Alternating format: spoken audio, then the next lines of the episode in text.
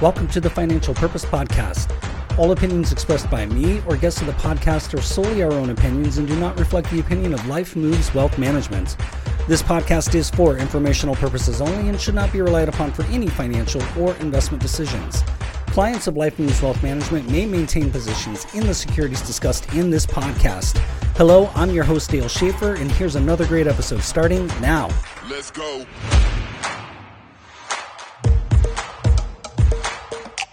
Welcome to episode 31 of the Financial Purpose Podcast. Uh, today, I am joined by a very special guest and should be a fun conversation. Uh, my good friend, Kendi Brown. Hello, Kendi. How are you today? Hey, Dale. I am good. Thank you so much for having me here. I'm excited to talk about operations and um, really just have a fun conversation. So, again, thank you for having me. Oh, good. I now I thought we were talking today about not operations, like something else. I double check my notes. Nope. Okay, operations it is. Oh, perfect. I was like, well, I hope so. Or else we're going to just be talking about dogs and Jeeps because that's really the only other authority I have. You, here, you have so. to go with what you know, right? Absolutely. So, Kendi, um, I've asked you on the podcast today to uh, to abs- absolutely talk about operations because I think it's one of the things that, especially as business owners, um, is you and I have the benefit of having a lot of these conversations um, offline, but as business owners, there's a lot of things that we tend to just we, we get in the business, we start the day, we operate the business, and then we don't often look at our P&Ls or we don't often know what it costs us to truly run the business or what our margins are, things like that. And so I think that there's going to be some helpful little tidbits for business owners through this conversation. But let me just give you a brief introduction and then I'll ask you to fill in the blanks. So Kendi Brown is joining us. Um, Kendi has a lot of experience in the startup space and uh, helping grow businesses from uh, we are an incubator to we are uh, seed round funding, ABC, and on and on and on, going public, and then uh, going back and doing another startup beyond that, and then uh, recently launching your own firm to help business owners do exactly what you've experienced over the past few years. And uh, your firm is called Coati Consulting. And so, um, as you fill in the blanks, let's start with the name because even though I had to think, I was like, Coati, how do I spell that? What does that even mean? Right. So, tell me about the name. Tell me about the business. What do you do? Who Who is it that you're working with? What did I miss? Other than that, you Yeah. have you have a great husband, two two really cool dogs, a spunky little cat, and a couple of fish. And you like to camp. Um, I, yes, absolutely. And luckily, we have some really great friends who come with us on those fun adventures. Um, but yeah, I mean, kind of getting back to it, um, uh, it really just goes back to my background. I'm an Arizona native. I love this state. I love just the nature of it, the topography, and not only that, but the community that we're we're able to live in, and especially to see the growth over the last I would say 15 years, especially in the tech sector, um, which is where I luckily enough got to fall into, and that jump started my career. And now we're here talking about, oh, I have my own firm, and what are we doing? Um, so, and that's why Coati was such a unique name and something that resonated with me is because it is a, like a true gem of an Arizona mammal. It's a cross between a lemur and a raccoon. So Yeah. if you, for listeners, if you haven't seen one or know what it is, definitely Google it. C O A T I, because I know the spelling is a little weird as well. Um, but they're the, the cutest little creatures, and they're they can be on their own. They can be in packs. They're incredibly nimble. Um, they're adventurous, curious little creatures. Um, and I have just fallen in love with them over the years. Um, I've yet to see one in Arizona, but Dale, I know you and Melissa were able to see I a wasn't few. gonna, I wasn't gonna bring it up. I wasn't. Oh, that just a cool experience. Um, Yeah. So I really wanted a part of the business to relate to my Arizona roots and also be something cool, interesting uh, conversation starter. So that is where Coati has come from. Um, and like you said, I'm helping other business owners, you know, take that operational chaos that is the laundry list of things that business owners, you know, are like, I wish I had 24 more hours in my day to get to all of these things. Um, and so I'm the ops heavyweight that they bring on board to help make sure the team is doing well, that they're energized and motivated to hit you know the goals and understand the mission of, of the company. Um, but and then also beneath that, make sure that we have the right processes, um, documentation, um, leverage automation in a lot of different ways. Um, and, and, really that all comes down to making sure that the company has a very healthy P&L. Um, really because you're avoiding turnover, you're making sure that you're being thoughtful about your resources and you're eliminating costs from, from your operating structure. Because of course, if you don't have a healthy P&L, uh, you're not in a good spot. So right. um, that's really where I thrive and what I, I love to do. Yeah. And so, what types of businesses, Kendi, have you kind of found your groove with? Because I, I know that you were involved heavily in tech startup uh, before you launched yeah. So, where where is Coati taking you? Who who is it that you're you're working with most predominantly? Yeah, um, I think the companies that have the best formulas are the ones that you know over a segment of time have had accelerated growth, where you've had to put your foot on the pedal to achieve really amazing milestones. But behind the scenes is the, I think the ship is going to break and something is going to go wrong if we don't focus on that. But we still have to be really aggressive in our goals and milestones and getting the business to the next level. Or you're thinking about do we sell the business or is it time to retire? And I need to make sure that all of my ducks are in a row to make that happen. And so, um, companies that work best with me are the ones that um, are thinking about how do you be as efficient as possible? Are your people happy? Um, all of those different angles. Um, and so, usually, the growth that we're seeing is between, I would say, like 15 million in revenue up to, I would say, like 30, 50 million, depending on how the business is structured. Employee counts um, between 5 to 30 people uh, is usually kind of the area where you see you know this operational chaos that needs to be sorted before you're able to hire a full-time operations team um, in that general area.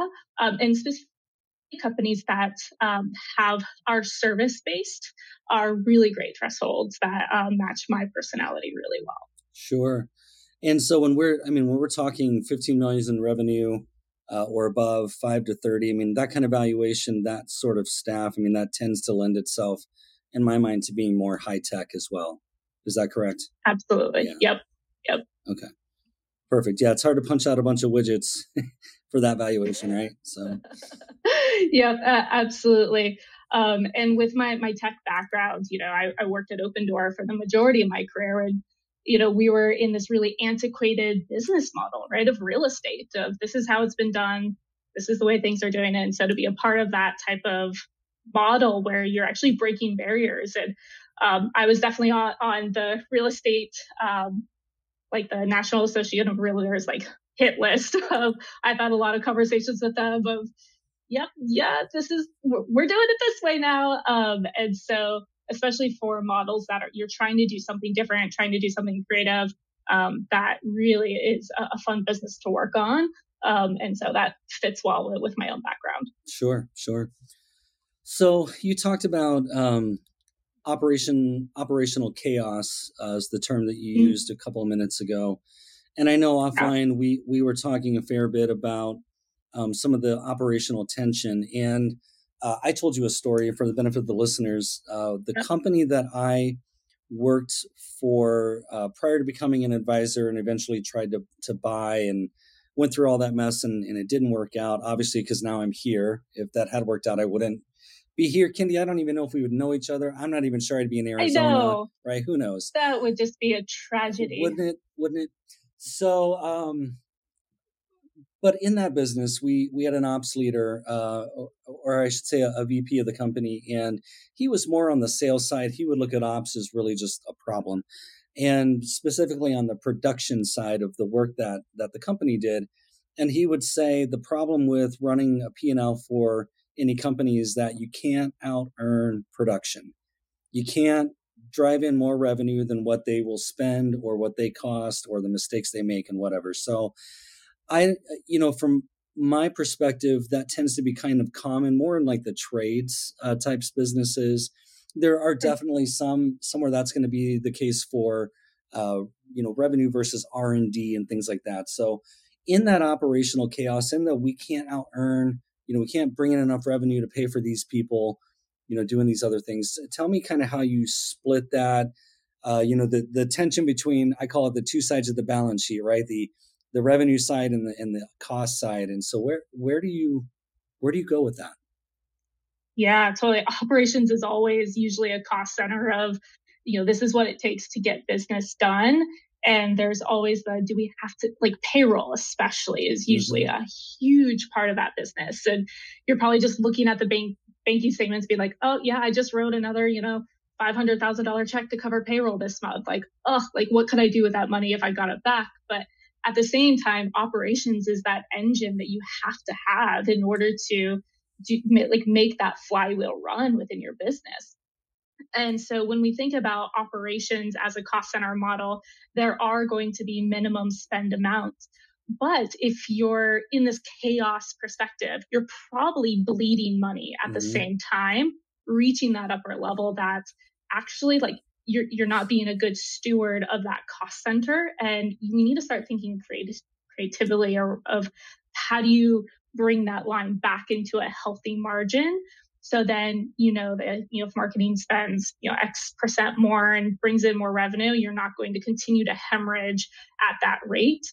Operations, especially in, in these types of cost centers, should always be looking at what is the cost per output. So if you're selling five widgets every month, keeping math pretty simple, and it costs you $100 to produce those widgets, um, what is that ratio?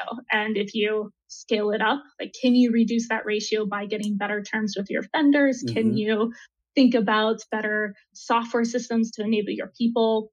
Maybe there's people on your payroll that aren't the right fit, and you need to think about what does your team dynamics look like. So there's a bunch of different variables, but the main thing is is do you know what your cost center numbers are? I think Dale, we have conversations about all that, you know, all the time of what is your financial health? Do you know what your balance sheet is? And um, I think I would be curious to hear from you of like some of those questions that you hear business owners asking around their financial health and, and when it comes to operations where they feel like they just have to write those checks just to keep the business going. But is that true? Is that not? Yeah. Um, I think that's a lot of things that business owners care about um, as they're trying to figure out health of their P&L. Yeah, I, I think that's a good point, Kendi, because uh, in the whole reason that I started monitoring financial health in the first place, and even, you know, I, I use Elements, um, which I think uh, all of my clients certainly know, and some people who follow me on social media know Elements is kind of my, that's my, uh, my tool for monitoring financial health. But what that tool does is it, it monitors financial health ratios. And what I found before I was using Elements is that most of my clients had never seen their financial ratios you know they mm. they might go to school to learn uh, how to do their craft professionally and to get licensure but they don't often learn how to actually run the business for the profession that they're in and so you know if you're a, a private practice doctor or a chiropractor or a startup you know tech company or mm. something like that you know what you know really well and you know how to monetize it and you know that you need to get people in so you can continue to monetize it but beyond that, you know, money comes in and money goes out, but but you've never seen it as a ratio. And um, so I started putting that in my financial plans a couple of years ago, and now I do it through Elements. And it purely is that people they don't understand the basic things when they they look at their P and L, they're just going, "What's my bottom line?" Mm-hmm. But they don't understand how it interplays between that and the balance sheet and the income statement. Right? Those are all, you know, I use the term spaghetti a lot. Right? They're all spaghetti. they all flow into each other and there there are a lot of business owners that I talk to who don't they, they don't know how the numbers get to where they get. They just know that they end up with a product. Yeah, and, and I mean that's step number one, right? And, and I think it's scary too, right? When you feel like you're spending a lot, but you don't actually break it down.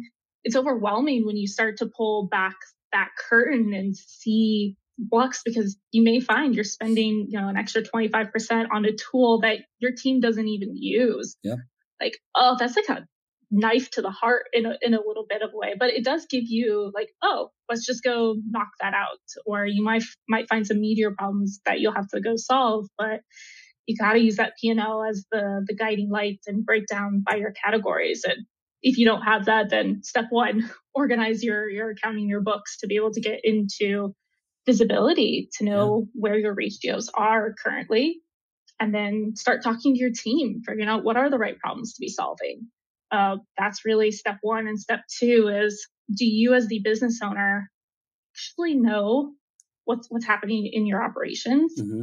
yes no maybe um, and unfortunately i know a lot of business owners are already working in the business so it feels like you know but you kind of have to step out and work I know you say this all the time, work on your business yeah. and really be able to focus on, okay, what do we need to do from levers to get yourself to the next next stage? And that's where someone like me comes into play of we can help ask those questions. Like, what do you actually know? What do you not know? Go talk to your team. Let's go follow your processes and map out every step and see what, what's actually happening and how does that align to your P&L and what you thought what was going to happen. Sometimes it just takes another pair of eyes on on the operations to to help supercharge that feeling of yes, I actually know what's happening. Yeah. So a question about that for you because yeah. I, I, think for business owners, you know, we're all going to look at this and say, okay, I know that my operations, you know, I probably have a process that isn't well developed or is inefficient, or I'm probably spending too much on on cost of goods sold and I need to dial this particular thing back or that particular thing back, or I need to put more money into the tax savings, whatever it is, right? All of those little things that we have to do. Um, I think the challenge and the reason why I talk about working on the business is that a lot of times we start businesses because we either have a better idea or we want to do something totally differently or somebody's not paying us what we know we're worth or we're a really sucky employee and we just know that we're not we're, somebody's going to fire us because we're just we're, we're we don't fit the mold that somebody else is trying to put us in right? So we start the business we do the things we start earning money we start serving clients and then we are working in the business because we have to wear a lot of hats especially in the first couple of years in in the scale period right in scale mm-hmm. we wear many hats and so when we're wearing many hats, we're we're in the business. We basically have just given ourselves a job. Right. And yep. so when someone like you comes in from the consulting standpoint, I imagine for you to be effective in what you do, you would have to help the owner get out of the in and see the business as an investment that they're making. Right. So where does the money need to go? How does it need to be used? What's the best way to to manage resources to produce the better outcome over time. So you're shaking your head yes. So I'm going to assume yep, I'm yep. onto something. So Kendi, how does that work? How do you how do you get the owner out out of working in the business and think about working on it? Yeah, that's it, let me just say like that is so hard to do and for the business owners that are able to do that like huge kudos to you being able to do that. It, I mean, it is really tough because a lot of business owners have industry expertise that is really hard to replicate or really hard to you know pull it out of your brain and put it on paper yeah. or your team to use and to take to the next level um, i think there's a lot of tough questions that like we have to answer we mean me and the executive or the business owner of do you actually have to do this or are you just doing it because you don't trust anyone else to do it? Is it because you don't have the time to train somebody else? Is it because your team's not at the level that you feel like needs to be for the client to have the right service? Or is it truly because you are the expert mm-hmm. and you are the right touch point? And then based on whatever answers those are, then we start kind of getting into some rabbit holes of understanding where are those like fraction points within the business. And so usually when you're wearing a bunch of hats, it's hard to take off the hats and delegate it and feel like you can trust somebody else to do it at the level that you would. And so that is really where I excel because that comes into a few different things of one, are you one training your people in the right way? Gosh, I I've lived it, I've done it trying to be a manager and training somebody and doing your tasks it's so hard. It is really hard and it requires a lot of energy.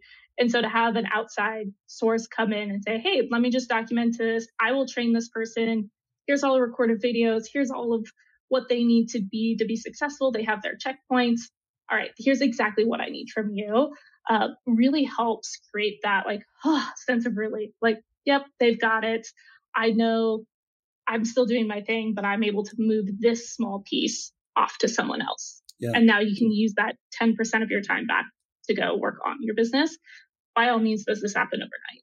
No, no, no, no. It's a slow, gradual transition, but it requires a lot of back end building and creating and setting up those routines and building those operational muscles for yourself and for your team members um, to be able to get there. So it's not easy. It's a process. It takes time, but that's the like the way business owners are able to start moving back. It's enabling trust, mm-hmm. um, which Dale, I know you've worked, you know, in the like foundation esque company, and we we've talked about management styles and being able to trust people.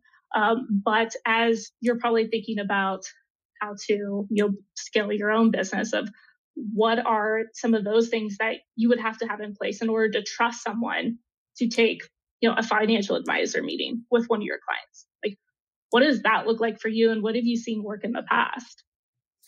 Yeah here's kind of how i think that works. Um, and this is going to be true of any business and that's a great question um, to your point that you just made i think the problem that a lot of business owners will run into is that if I'm wearing the hats, I need to take off the hat so I can delegate it. The time that it takes me to take off the hat and then show them how to do the thing and then double check it to make sure they're doing it right. Well, I could have already had it done and moved on with my mm-hmm. life. So I'm just going to keep the hat. The problem with keeping the hat is it violates the law of the lid. And the law of the lid is that when you put a limit on your capacity, then you have no way to increase the capacity. And as a business owner, the only way to increase your own capacity, which really enables your business to grow, is for you to take off as many hats as possible and get those, get other people who, who, you know, who's has the right size head to wear that hat, yep. right? And has the skill and knows how to wear the hat and looks pretty good when they wear it, whatever, you know, however you want to take the analogy.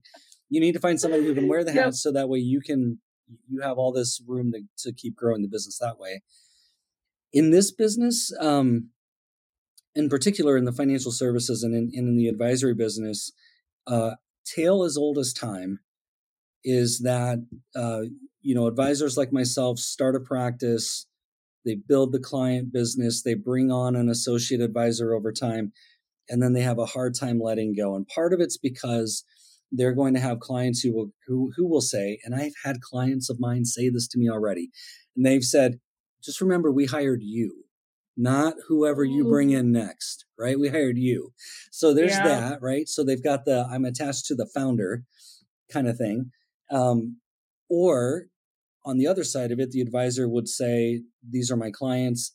I built it. I brought these people in. I worked hard. I'm not just going to give you my business. So you need to earn it or you need to buy it.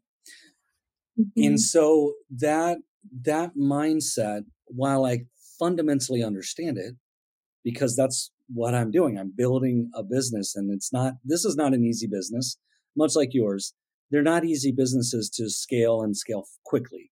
And usually, if you're scaling quickly, then you're probably doing something that isn't going to be long term, right? Yeah. So, oh, yeah. Yeah. So you, you build these things and then you, you have to bring somebody on, and there is a trust that has to be built. But I think that if you say, again, I, I just I, I'm a firm believer now. Check me in in ten years to make sure that I still believe this way yep. or that I'm operating the way that I say I believe. But I'm a firm believer that when the time comes that I'm able to bring somebody into the business, um, and that time will come. I will reach capacity. I will need to shed hats, right? Somebody else will come in and help me do the things that I do. It's the only way that the firm can take its next step. And frankly, it's the only way that that person can take their next step in their career. Because if they're helping to build the business, then they should have, in my opinion, an equal share in participating in what it takes to build the business, which means sometimes we profit and sometimes things just aren't that fun. Right. Yep. And so you share you share both sides of the results of that. Um, and and I think that there's there's definitely an essence of partnership in that. There's also a dynamic where it's you know there, there's a senior leader and an employee and those kinds of things and and um and I think what becomes important there, Kendi, is that you have to. We we just recently had this conversation.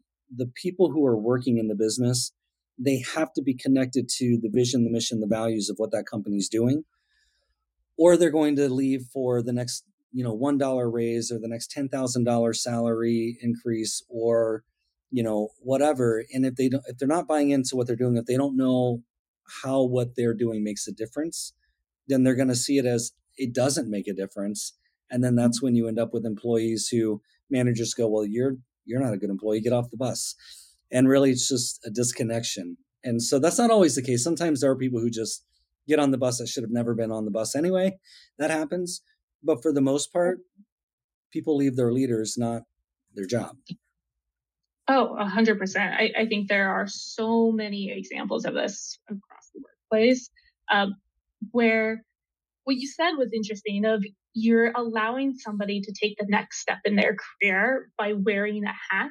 And I think as business owners, we're always thinking about how do we build a legacy? What do we leave behind? How are we helping you know, not only ourselves, but the people next to us, our communities.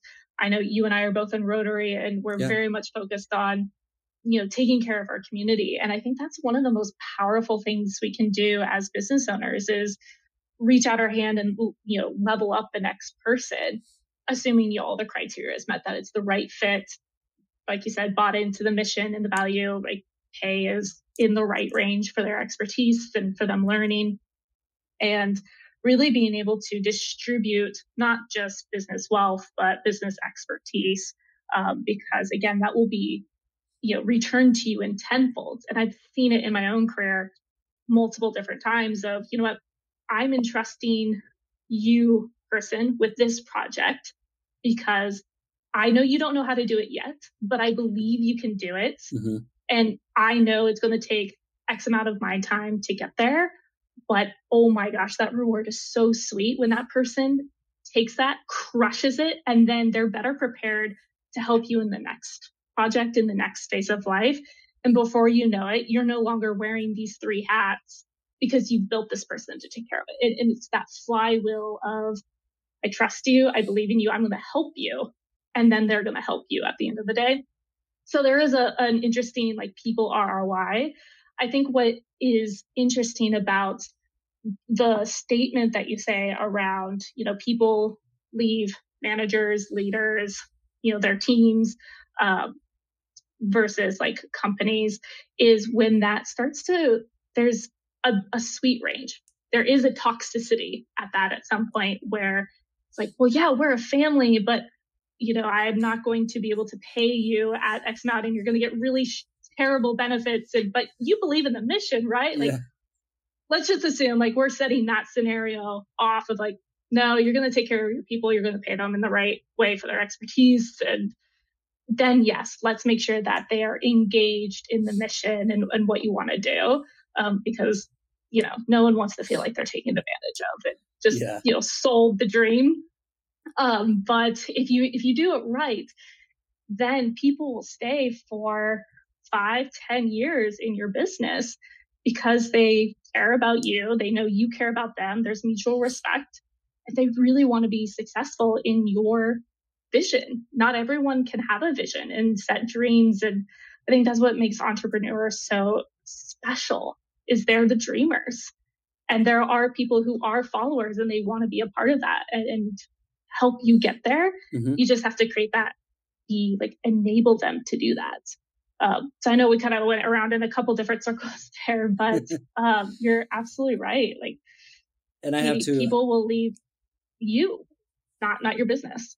Yeah, and I, I have to apologize there because you said you said uh, you know the, we're a family, and I started laughing there, right? So for the benefit of the podcast listeners, it's because what went through my head was um, it was uh, there's a meme. I don't know what movie it's from, but it's like Steve Carell standing in like in a cubicle with his little fanny pack and the boss is shaking his hand. You know which one I'm talking about?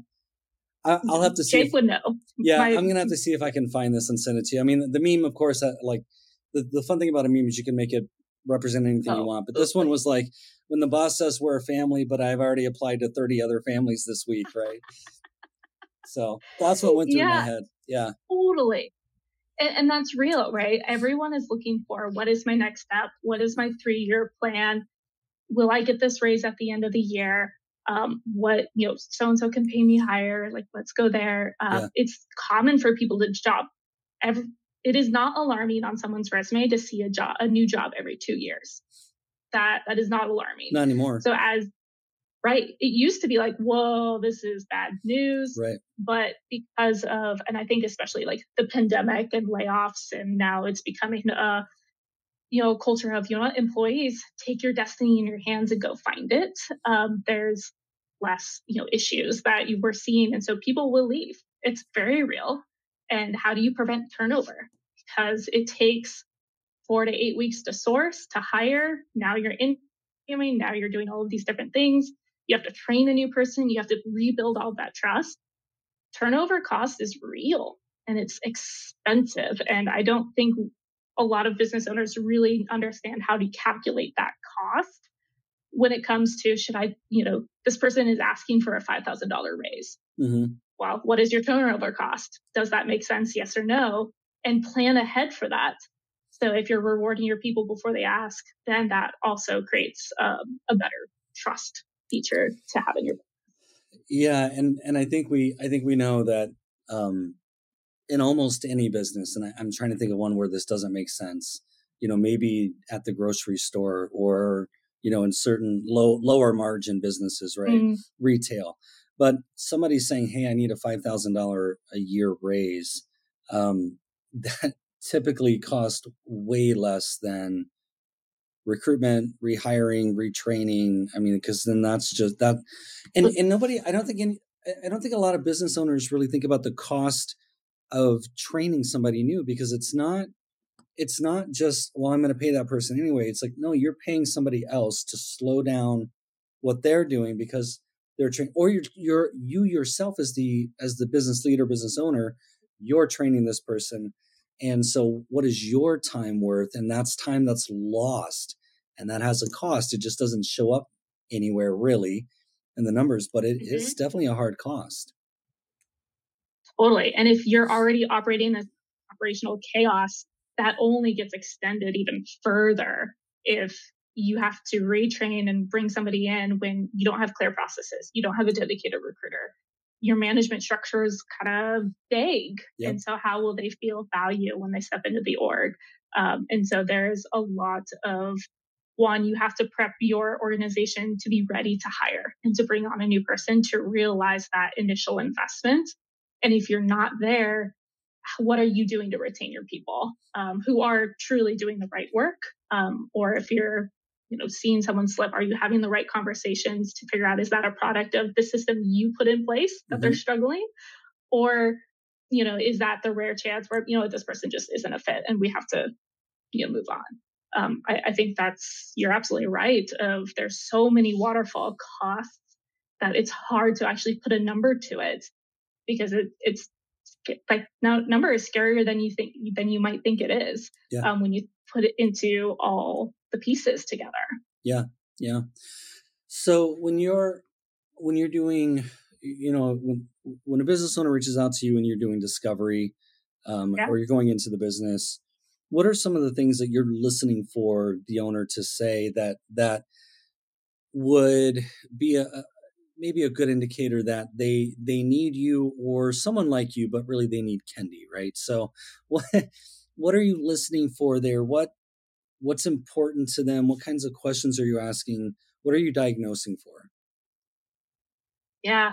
Usually when I'm talking to a business owner and we're just in the initial conversation, it almost it's funny that more often than not, it turns into a bit of a therapy session of they kind of just like unload of like, you're somebody who isn't in the org.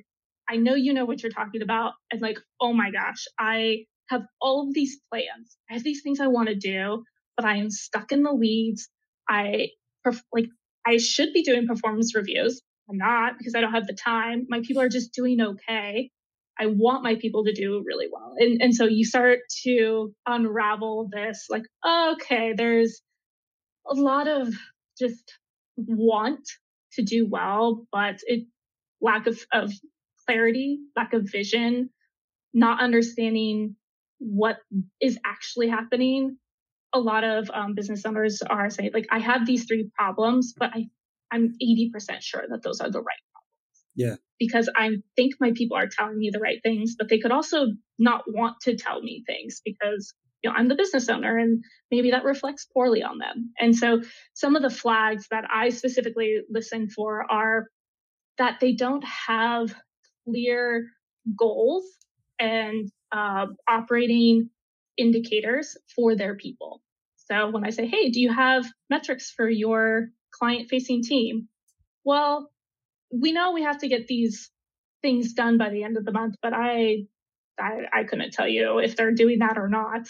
Or do you have a response? Uh, SLA, meaning service level agreement for how you're getting back to your customers? Is it 24 hours? Is it one hour, depending on the business? Well, I would love for it to be an hour, but I actually don't know what it is today. So there's a lack of visibility from understanding what's actually happening in the operations. There's lacks of lack of clarity back to the people of what they're supposed to be doing, what they're prioritizing. Most of the time, what I hear is that I have really great people. They're stretched, really thin. How do I give them relief and like set them up for success while I want to go take the company to the next level? Mm-hmm. Um, and so between, you know, there are lack of documentation, lack of clarity, lack of team organization, and having like very def- not defined, but they have the path set in front of them. Like, I know where I need to take this business. I just don't know how to take care of my own house because I'm already at max capacity. I'm wearing all the hats. I, I just need help executing and making sure my people are taken care of. And that is my bread and butter. It is easy enough to come in and say, all right, let's validate these things. Let's talk to your team. Let's give you a plan that isn't going to require you to do all of the things because that's why you hire me. I'll go make it all happen for you um, and allow the team, allow you to just, okay, I've got someone who's going to help me keep my arms around this and set us up for the next phase. Yeah.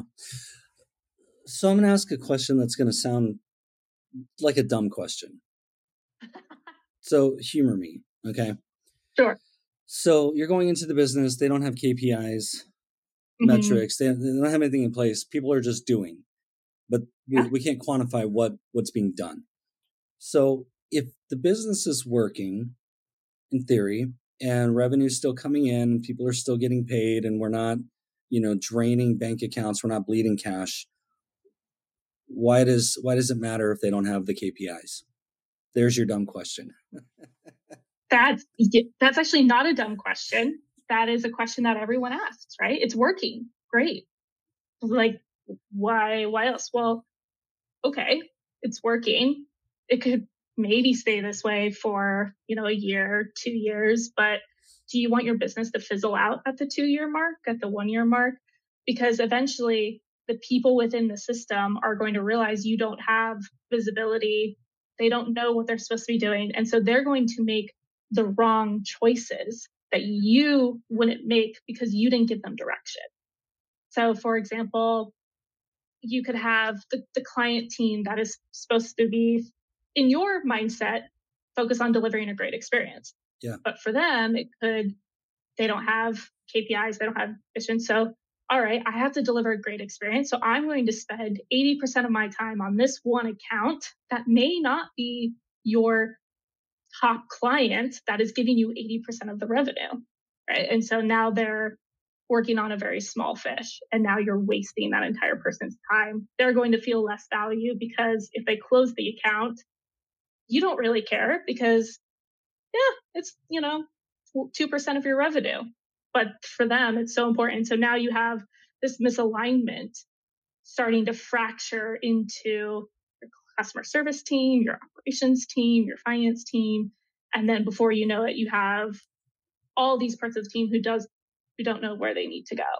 And so you have to have visibility filtering down to understand what is happening and to be able to give your team a goal and direction so you don't get to that fracture point. Um, because yeah, it's working today, may work in the next year, but is it going to work long term? No. And that's where you get into can you scale these operations? Um, it doesn't mean can you, it, yes, it means a little bit. Can you get to 10x your volume without crushing the business? That's part of scalability. But also, scalability is can you maintain your current trajectory for a longer time to create confidence and security and knowledge that you have a good business model underneath you. Or else you'll wake up one day and it, won't be the same business that you remembered it was. So that's all. At that point, you're just fighting diminishing returns by not not having that in place. It, exactly. Okay. Yep. Yep. I mean, nothing ever truly stays in homeostasis. Right? If it's not improving, then it's declining. Right. Right. Yep. So, all right. So KPIs obviously are important. Um, I mm-hmm. had to play devil's advocate there. Uh, right? Absolutely, Be- I love that because it's the only way that you that you know that the train's still on the tracks, right? It's it's no different than financial planning. The reason we track things and monitor them is because they, they wander. Numbers wander. Mm-hmm. Money gets lazy. People get lazy. Habits change, right? Th- things just go. They, they go this way, and it's small degrees over time, and it just yep. pulls that way. So when you're going in and you're noticing, okay, they, they don't have the KPIs, the business owner is going to say, well, the, you know, the business is running. I just don't know how it's running. I don't know what it's doing. Maybe it's running on mm-hmm. Dunkin'. I don't know. Right. So it's running somehow. Yeah. You're then going to go in and help them figure these things out. And what does that engagement typically look like? Yep. So um, what we do is usually when a business owner is like, I, I don't know what's happening in my business. Things are going okay or not as good as they'd like. So they come back to me, we're like, all right, let's go figure out what the plan is. Um, unfortunately, and, and, you'll see this with a lot of operations consultants, they're like, well, I don't really know until I crack it open and start to talk to your people, understand what's happening. So there's a period of discovery, which is incredible. Like you won't see it ticking by, but at the at the end, you should have a really great output of here's your processes and here's the people in play. And yes, I can validate that you have those problems that you brought to me, but also you have these five other problems that you weren't aware of just because you don't have the time to really dive in and dig through it. So through that period of discovery is understanding like, yes, what are the true problems? What is the current status of the business? And what should you be prioritizing? I think that's the most important part is you have a hundred fires, but which fires do you put out first? Yeah. And so someone like me and my team, we can help collect all that information that can feel really overwhelming to a business owner and structure it in a way that's all right, here's the themes that we're seeing. Based on these themes, here's how you should think about prioritizing them. And based on that prioritization that myself and the business owner align on, then here's our execution plan. And then that gets the ball rolling. Usually discovery can take between two and four weeks, depending on how deep and how large the business is. Mm-hmm. Um, and then the alignment conversations depends on how in depth the business owner wants to go. Um, and then at that point, then it's just checking boxes and setting things up and adjusting it based on um, feedback and what you learn from making those um, implementations. And so you're working on processes for people, production, revenue, expenses, budgets. So it all depends on what the business needs. How I define it and something, some areas that are the, like, I don't do, here's the list. I, I don't do marketing. I don't do sales. I don't do, you know, like financial analysis. I hiring kind of falls into operations a little bit, but there's some HR pieces that business owner you are still going to have to manage. Mm-hmm. Everything else between people, process, systems that fall within the engine of the cost center of your business is where I focus on specifically. Now, doesn't mean we should deprioritize those other I don't do options, but you need an expert to go do those. So whether it's a fractional CFO or if it's a, you know, a fractional HR business partner, um, you know, finding those experts in their fields that I work together with. Um, a lot of my clients already do have those put in place um, because believe it or not, your financial person is not going to want to have to deal with your operations problems. They'll tell you the numbers, but then it's up to you to figure it out. Right. Um, so that's really the realm that I live in and are able to give a business owner that leverage of this is my playground. Whatever people touch from your operating system, that is my world because my mission is to help people realize their best work within companies. Um, and so we, we focus there. Yeah. And so you, uh, I, I know again from the benefit of us having these conversations offline, right? You've you've basically kind of built out what you called uh, the operate the ops SWAT team, right? And so tell me yep. a little bit about the SWAT team and the function there. Totally, I love this model. It has worked really well um, through especially tech startups where it feels like there's it, something is always on fire something always has to get fixed it, the list does not end yep. um, you wish you had three more hours in a day and you can't ask your current team to take on that burden because they're supposed to do what they're best at which is serving clients which is building the widget which is whatever the case may be and so um, what happens is usually you'll formulate within these larger companies a team dedicated to solve top priorities, and they're called SWAT teams. And so basically, that usually happens when a company reaches, you know, 50 mil plus because they can afford to, you know, hire full-time employees or five different consultants, or they go hire McKinsey or a Bain and they come in and, and help set things up. But sure there's a gap for our more fledgling companies who are past the I can't afford to have anyone else in my business, so I'm wearing all the hats. But they get a little bit of breathing room, and um, so that size company works well where they can actually hire me and my team to be that SWAT team for similar pricing of hiring like one operations person, or you know instead of hiring your VP of ops or a director of ops because that's a that's an expensive hire right there. That is going to either require a lot of equity, it's going to be a high price point, it's going to require a lot of energy from the business owner to create that partnership. You could hire my team on a contract basis, like a, it's like a subscription model. You know, you pay each month.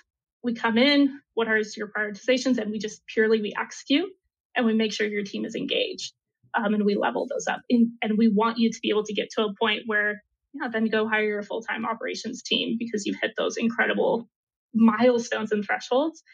But you got to survive the growing pains somehow. Yeah.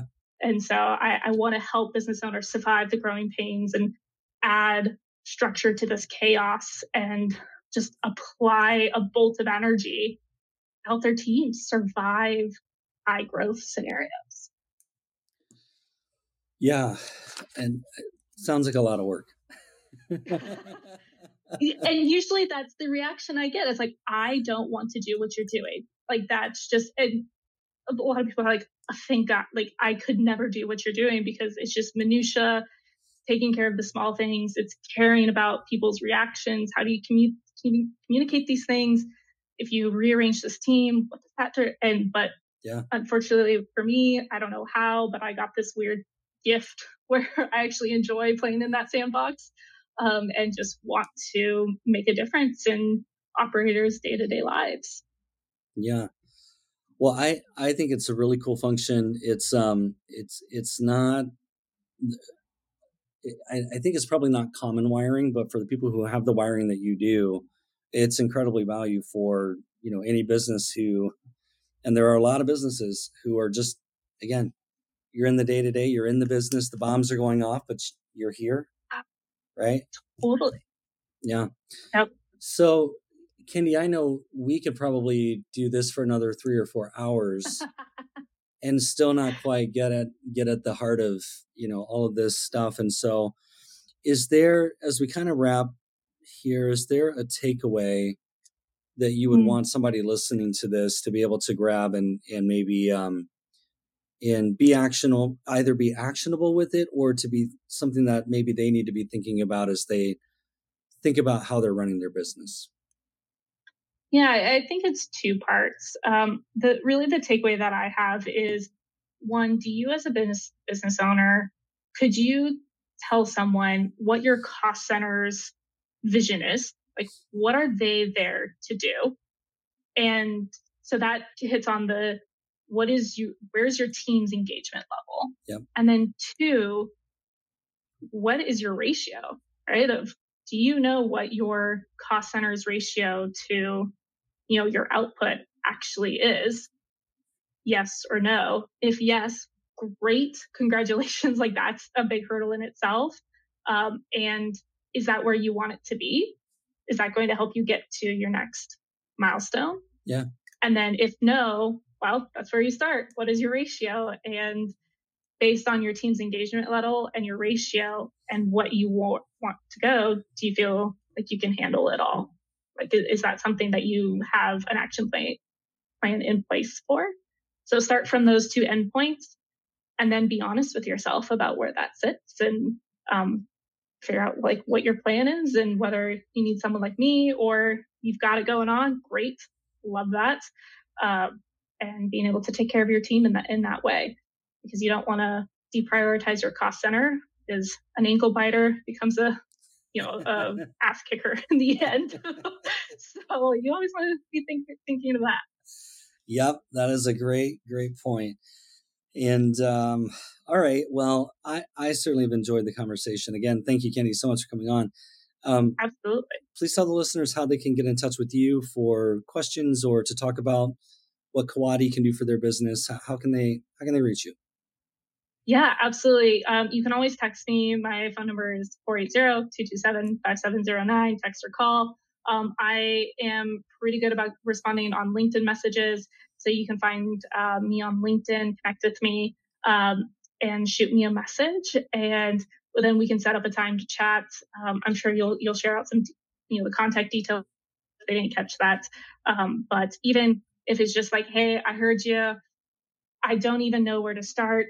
I'm always happy to just make the make the connection, talk about business. I mean, Dale and I talk about this all of the time just for fun. Um, again, yeah. it's that weird gift where we can't turn it off. So yeah. um, I'm always a resource and happy to help. And um, so yeah, text, call, LinkedIn, email. Um, you can get all of my contact information from Dale. So I will put your contact information in the show notes, and so um, just simply, if you're listening to this, you know, drop down into the uh, the show notes area, and it'll be there. And um, and Kendi, I mean, these by all means are great campfire conversations uh, that that we've had the benefit of having for yeah. a long time now, and that's a lot of fun. And um, and I would say if you're a business owner and uh, you know that something's not quite, you know, humming, you know, the engine's not quite running as efficiently as it should, get in touch with Kendi, get in touch with Coati uh, Consulting, and um, let Kendi come in and and help you drive the business well. Shed some hats, right? Get yeah. increase yeah. the lid a little bit so that way you, your business can grow. Totally. I think in the last episode, um, I had uh, Paloma Goggins from Nocturnal Legal on, and we were oh, talking about incredible. Yeah, she she's great, and we were talking about this uh, this very thing where it's like you have to let you have to let parts of your business go so that way you can grow, somebody else can grow mm-hmm. too, and I think that's so important. So I'm we're on a we're on a thing here, Kendi, and I think that this is probably yep. going to have to be a part two uh, at that. some point in the future. Wonderful. Well, again, thank you, Dale. I've thoroughly enjoyed this conversation. Um, so appreciate the time and I'm happy to help in any way possible. Likewise. Thank you, Kendi. Cool. Thanks all. all right, take care. If you enjoyed this episode, be sure to like, subscribe, and share. Learn more about your financial purpose at lifemoveswealth.com.